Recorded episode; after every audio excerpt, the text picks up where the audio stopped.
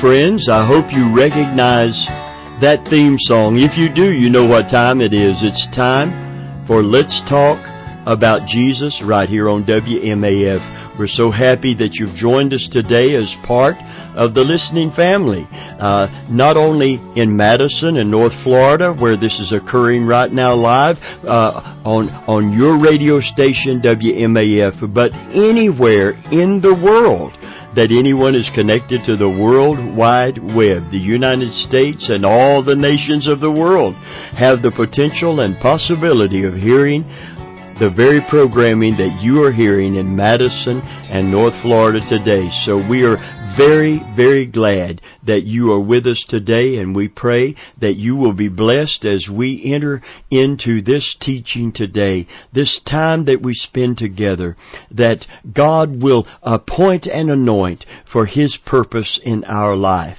You know, the Bible said of God's own Word before we begin our teaching today, that His Word is like the snow and rain that comes down out of heaven and waters the earth and causes it to bring forth and bud. This is cause and effect. Hallelujah.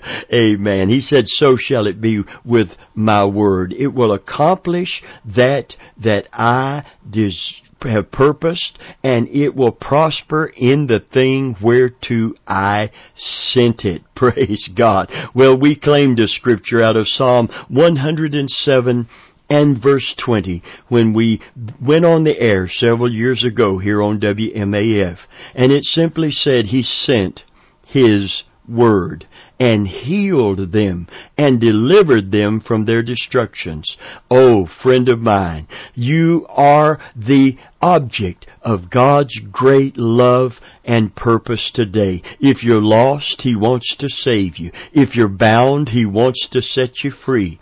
If you are troubled in spirit, He wants to give you peace. If you're confused, He wants to give you counsel. Hallelujah. If you're cast down, He wants to lift you up today. If you feel helpless and hopeless, He wants to give you hope today. And that's why that He has sent His Word to you. Praise God. So we're excited about the power and the potential that there is when the Word of God is brought forth and it's finding its mark. It's going where God wants it to go today. So we don't believe in accidents or happenstance. We believe in divine appointments. And we pray that you will stay with us. If you're not a Christian today, we believe that God wants to speak to you distinctly and directly. In fact, you're more important to Him right now as for, as, as, as His priorities are than all of us who are safe in His fold and saved.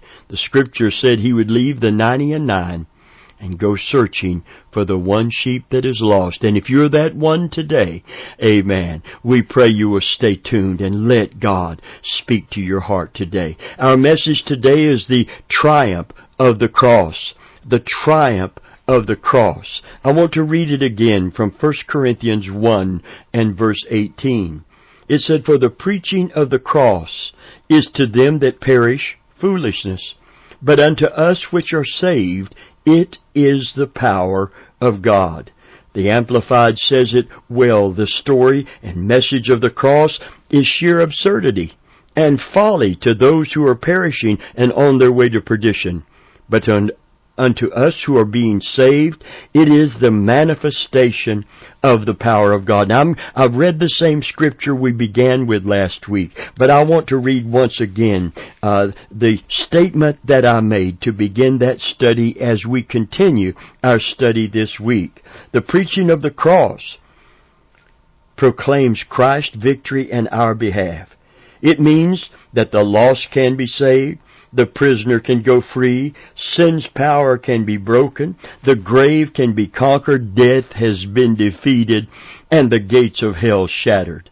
All because Satan has been defeated at the cross. We talked about last week that Satan's head was crushed at the cross. And Satan's works were defeated at the cross. And today we don't, we want to talk about Satan's power of death was broken forever at the cross. You see, when Christ died, Satan's power of death was broken. Hebrews 2, 14 and 15 expresses this in beautiful language. Listen to it carefully today. It said, Since the children have flesh and blood, he too shared in their humanity, so that by his death he might destroy him who holds the power of death, that is, the devil, and free those who all their lives were held in slavery by their fear of death. Friend, of all the fears that grip the hearts of modern men and women, and actually ancient men and women as well, none is greater than the fear of death. We don't like to talk about death. In fact, we'll do anything to change the subject or the focus. That's one reason many turn to alcohol and drugs and, and all kinds of, of self-indulgent sins and the pursuit of power. It's also the reason why we become fanatics about our health. Down deep in the human heart, there's a fear of death that Satan uses to keep men and women, boys and girls, enslaved. I'm not saying today that the prospect of dying is a happy one. Death is a result of Adam's sin and ours. Death is called the last enemy to be destroyed through Christ's victory at the cross. Satan's power to claim souls through death and to control through fear of death is now broken because of what was accomplished when Jesus died on that cross and when He rose again on the third day. As a Christian, when you take your last breath on earth, you'll take your first breath in heaven. For Christ has destroyed Satan's power to hold sinners prisoners to death. Hallelujah. John Wesley used to say of the early Methodists, our people die well. Dying well seems to be a lost art today, but in the old days, Christians spent much time preparing for their own departure. They understood that the way you die is a final opportunity to give a strong testimony for the Lord Jesus Christ. I do not mean to say that death is a friend or that death is a natural part of life. Nothing could be further from the truth. Death reigns because of Adam's sin according to Romans 5 verse 12 through 14. But now, through Jesus Christ, we have His infallible word that whoever lives and believes in me will never die. That's John 11 and verse 26. Like most pastors, I've quoted those verses often during funeral services. I like to do it when the dead person is in the casket right in front of me. After all, that's when the full impact of Christ's words really hit home. Do we believe Jesus or not? John Stott comments that for the Christian, death has become a trivial episode, a minor inconvenience, and nothing more. If we know Jesus Christ as our Savior, death is like closing our eyes and one moment later opening them in heaven. Unbelievers don't have that privilege, nor do they, do they understand our confidence as we enter death's door. For them, death is the end, or so they think. For us, it is the next step in our eternal life with God. Hallelujah. I like what Paul said in 1 Corinthians chapter 15, verse 57 and verse 58, when he said, O death, where is your sting?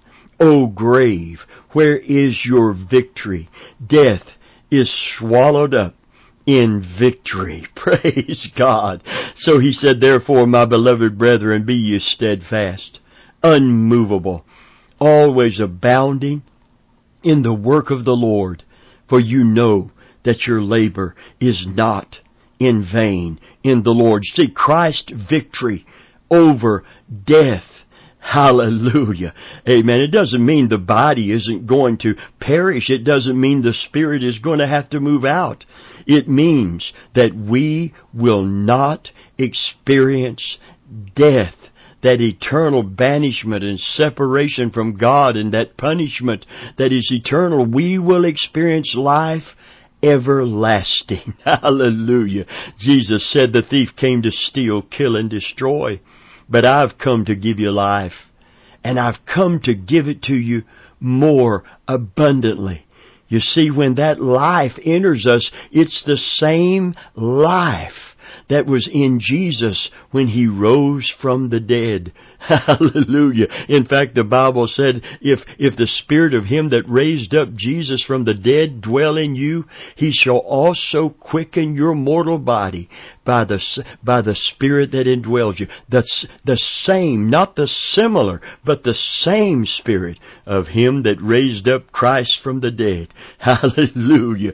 Praise God. They, they asked John Quincy Adams, he was ailing in his health. His health was failing when he was in his late 80s. And they asked John Quincy Adams, How is it with John Quincy Adams? He looked back and answered, He said, John Quincy Adams is quite well, thank you.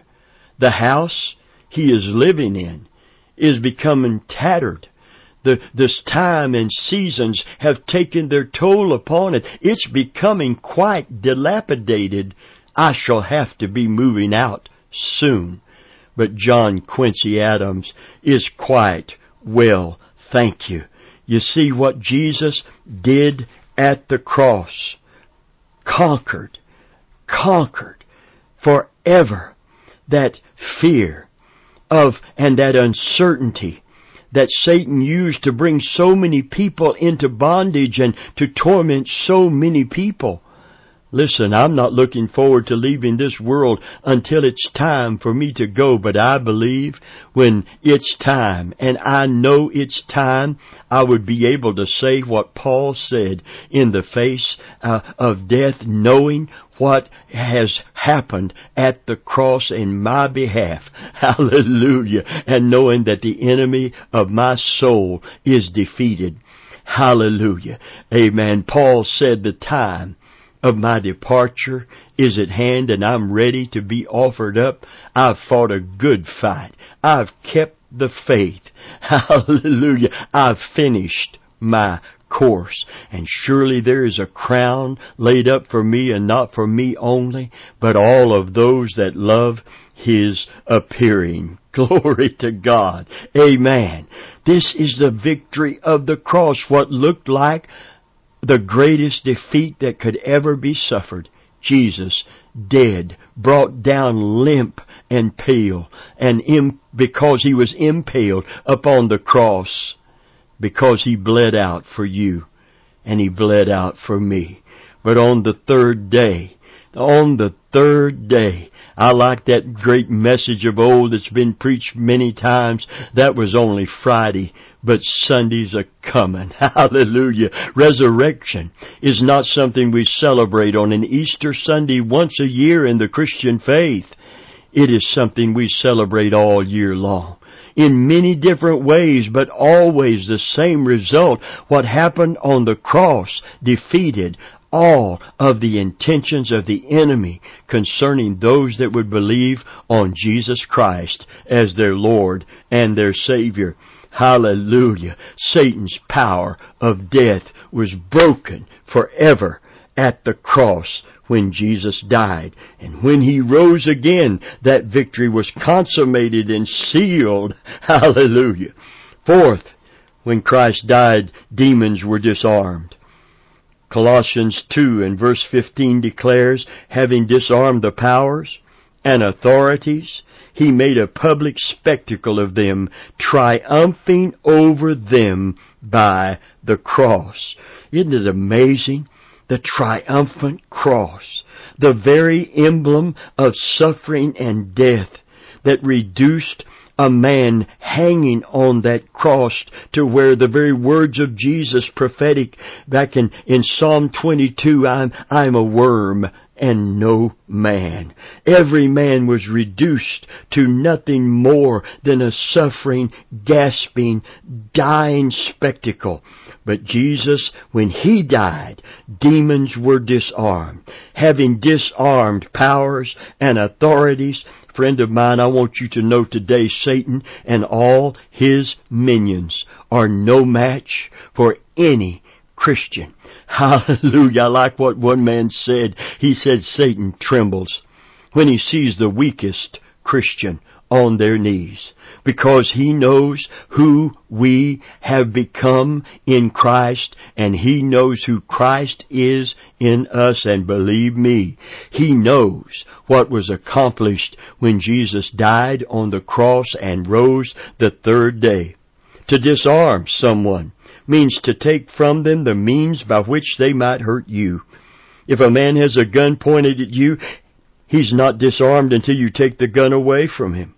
As long as he has the gun and sufficient ammunition, you're in big trouble.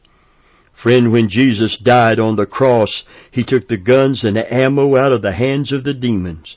And he publicly humiliated them. Picture the Roman legions returning from a successful war. As they enter the city, vast throngs of women and children line the streets. On and on they march, a seemingly endless parade. Then come the victorious generals, each one accompanied by singers, dancers, and musicians. Finally, at the end of the procession, you spot a long line of weary, dirty, emaciated men. Their hands are tied. They shuffle one after another. They are the defeated soldiers, now brought back to be displayed as proof of Rome's invincible power. Ah, oh, friend, I want to declare to you today when Jesus died on the cross, something so magnificent and stupendous happened in the spirit realm. Although it was invisible to the naked eye, it was seen by all the angels and Old Testament saints.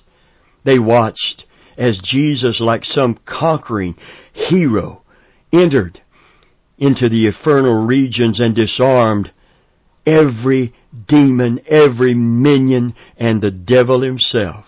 Then he marched them in full, full view of his heavenly Father so that every created being would know that he had won the victory.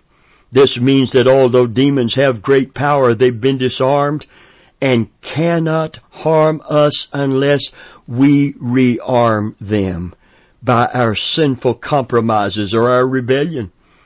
Though they attack us, if we will use the shield of faith provided, every fiery dart will be quenched.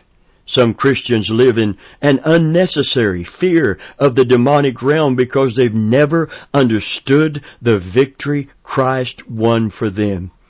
On the other hand, some believers suffer oppression because they nurse wrong attitudes and dabble with evil. That's like giving the devil a loaded gun and saying, why don't you go ahead and just empty it on me. He'll always be glad to oblige you. But friend, I want to submit to you today by the authority of God's Word and the accomplishment of Christ's death and resurrection that if you want to live in victory, there's not a devil, there's not a demon, there's not a force of darkness, praise God, that can defeat you. We have access because of the success of Jesus at Calvary. Amen. To spiritual armor. Hallelujah. You know, the Bible said in Ephesians 6 and 10, we wrestle not against flesh and blood, but powers and principalities and spiritual wickedness in high places and the rulers of the darkness of this world. Wherefore, take unto you the whole armor of God Hallelujah. Let your loins be girt about with truth for a breastplate righteousness, the helmet of salvation, the sword of the Spirit, which is the Word of God, above all taking the shield of faith, whereby ye shall be enabled to quench all the fiery darts of the wicked one, and your feet shod with the preparation of the gospel of peace. Glory to God. And the next verse says praying with all prayer with all manner of prayer and supplication for me and for all saints that utterance may be given unto me. Hallelujah. We have in Ephesians 6, we have the adversary and all of those principalities that he uh, has influence over and has established in the spirit realm. We have the armor of God that that uh, enables us to overcome him. And we have the arena where the battle is fought and it's in prayer. Glory be to God. Hallelujah. That's why Satan trembles when he sees the weakest Christian on their knees because all of that power and all of that victory that Christ has provided through the cross and His resurrection. It becomes ours. Hallelujah. Thanks be unto God which gives us the victory through Jesus Christ. The scripture declares. I remember the story and I've, I've seen all the books about the demonic world and some people are more interested and, and intrigued by the world of demons and devils than angels and, and, and, and uh, our heavenly resources and fear begins to grip and in- intimidation begins to take hold in many people's lives. I want you to know that every demon is subject to the authority of Jesus' name. Every devil has to confess that he is Lord. A legion of devils had to leave a man and bow to Jesus Christ and cry out, how, why comest thou to persecute us before our time? Listen, there's not a doubting devil in hell, in the infernal regions. There's not one devil that doesn't fully understand and comprehend the victory that was won at the cross and the authority that God vested in His Son and our Savior, Jesus Christ. There is no disbelieving. Oh, they try to inspire men and women uh, into unbelief and doubt. But believe me, there's no devil that doubts. They know exactly who Jesus is. They know exactly what He accomplished and they know their destiny. Oh, hallelujah. Today we need to clearly understand if you want victory. If you desire to overcome, if you desire to go free, there's no devil that can hold you back because the victory has been won in our behalf over our great enemy. Someone said it well when they said, we have a great enemy in Satan, but we have a greater ally in Jesus Christ. Hallelujah. I have heard the, the story from a missionary that came here from Africa. He was the son of a a a uh, a, a, a, a an occult uh, leader in Africa in his particular tribe. He was the witch doctor, and he dabbled in all of the black arts, and he was grooming his son to be just like he was and to take his place uh, as one of those practitioners of uh, of uh, all, all of the the dark arts, the occult uh, in his tribe to be the next witch doctor. And this young man was totally blinded to that, that realm. He thought that's where the power was. But one day he heard the gospel preached by a missionary. And when he heard the gospel preached, he found that there was a greater power than the power he was tapping into. and God set him free, opened his blind eyes, saved his darkened, sin darkened soul, set him free from Satan's prison house of bondage, and sent him to preach to his own people the gospel of Jesus Christ. What a testimony. What a witness to the power and the triumph of the cross. Hallelujah. And when he came here to share his testimony and, and, and actually ask for prayerful support and monetary support as he became a missionary to his own people to bring the gospel to them. He said inevitably he would be in a Christian gathering sharing his testimony and people would come up to him afterwards and their eyes were wide and they were intrigued that he was so deep into the occult. And they said, don't don't, don't devils come and, and, and, and torment you and, and target you and, and try to hurt you and harm you. And they wanted to hear of some intimidating experience he had with all of those demons that he used to invite into his life and into his mind and that he used to court and consort with. They, they were intrigued that he was so deep into the occult and they would ask him over and over again a similar question. The devil must be so mad that you left that realm. And now because you were so deep in it, aren't you constantly uh, embattled with demons and devils? And he said, I looked back at them and I always gave them the same answer concerning demonic forces once you become a Christian. And he said, I answered them in one sentence. Flies don't land on a hot stove. Hallelujah.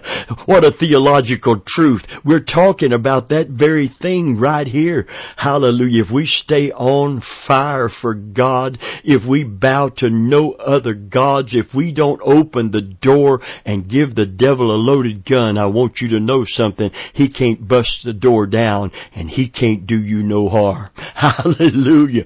They used to sing that in the mission fields, a song that came out of the islands. No no harm, no harm, no harm. No harm, no harm, no harm. No harm, no harm, no harm. No, the devil can't do me no harm. They used to sing that other song from the islands that said, light the candle, keep out the devil. Light the candle, leave the devil in the night. Light the candle, keep out the devil. Light the candle, everything alright. Shut the door. Keep out the devil. Shut the door. We've got a door that we can shut to our mind, to our heart, and to our life. Life. There's a door that can be opened, and there's a door that can be shut. And when we shut the door by opening the door to Jesus Christ, we shut the door on the enemy of our soul. Hallelujah. And when we do, he can beat, he can knock, he can tempt, but he cannot tear down. Hallelujah. That barrier that the cross has set up between us and his intentions. The thief came, Christ said, to steal, kill, and destroy. But I've come to give you life, and I've come to give it to you more abundantly. I want to submit to you today, friend, there's victory for you. It doesn't matter how deep into the occult you've been, how deep into sin, and how many habits have wrapped the chains like a serpent, squeezing the life out of you. Oh, friend, there's victory, whether it be crack cocaine, whether it be heroin, whether it be pornography, it doesn't matter what it is. There's victory in Jesus Christ because the cross is where that victory was won and He triumphed over all those powers in His cross. He triumphed over the enemy and all of the minions of hell in his cross. And there's victory for you today. And there's victory for me today.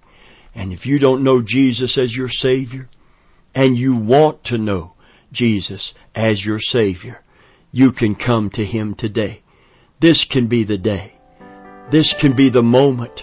This can be the hour when the chains have to break, when the serpent head who was already crushed at Calvary has to uncoil and let you go free. And God has provided to keep you free in the name of Jesus Christ today. In fact, the Bible said in John 8, 30 and 31, if you continue in my word, you'll know the truth. This truth that we're bringing you right now and more truth just like it. And that truth will set you free. Come to Jesus today confess your sins and repent of them. And God's victory will be given to you in the name of Jesus, in the mighty name of Jesus. Oh, friend, Our time is gone today. Would you come back next week? And let's talk about Jesus.